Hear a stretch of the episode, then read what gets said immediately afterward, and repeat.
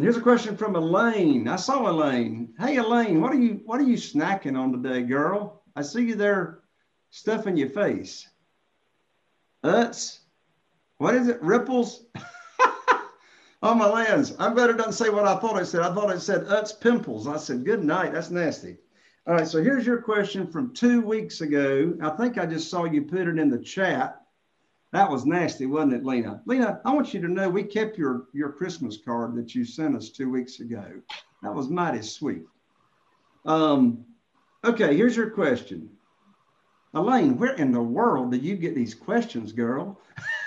so here's Elaine's I, question. I do a whole lot of research, and I was researching this property. And when I researched this property and I was looking at their notes, I found out that they put four deeds on one note. And in addition to that, they had what's called a future advance clause.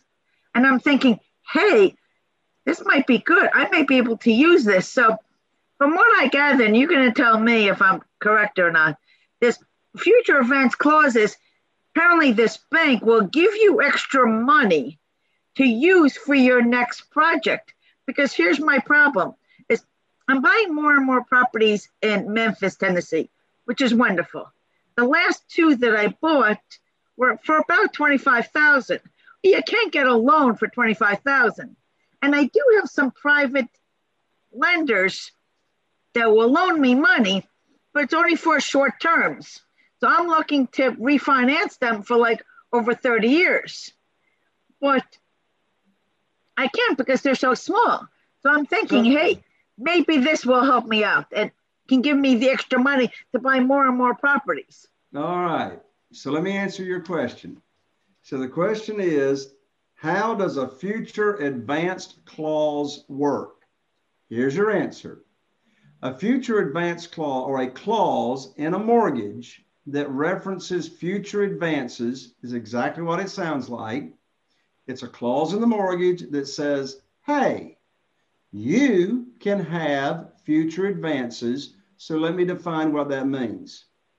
Future advance clauses you can have on a line of credit, uh, a future advance you can have on a line of credit that is revolving, or you can have a future advance uh, on a non revolving note. So here's the way it works you have future advances on new construction, right? That's called draws. So, and a, a future advance is a draw, right?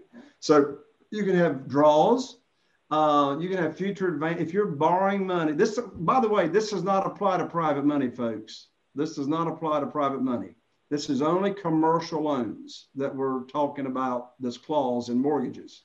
So if you're borrowing money from a traditional lender or you're borrowing money from a hard money lender, God forbid, uh, there's this thing called rehab draw, right? So you can have a draw for purchase, you can have a draw for rehab, etc.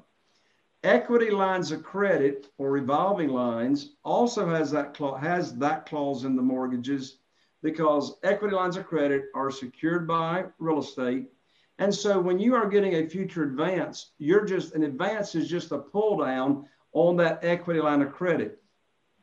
Typically, these lines of credit are not on are not on multiple properties, but could be. So, Elaine, that's the answer. But more specifically, if you're looking at a particular note, then I recommend you get your real estate attorney to take a look at that clause and see specifically what are the conditions. Here's the most important point, important part of your question. What are the conditions enabled uh, in order to get future advances.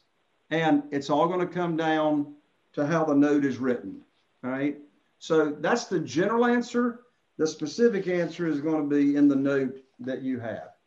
Thank you for the question, Elaine, because my guess is nobody else on the Academy call here today ever heard of future advance clauses, but there you have it.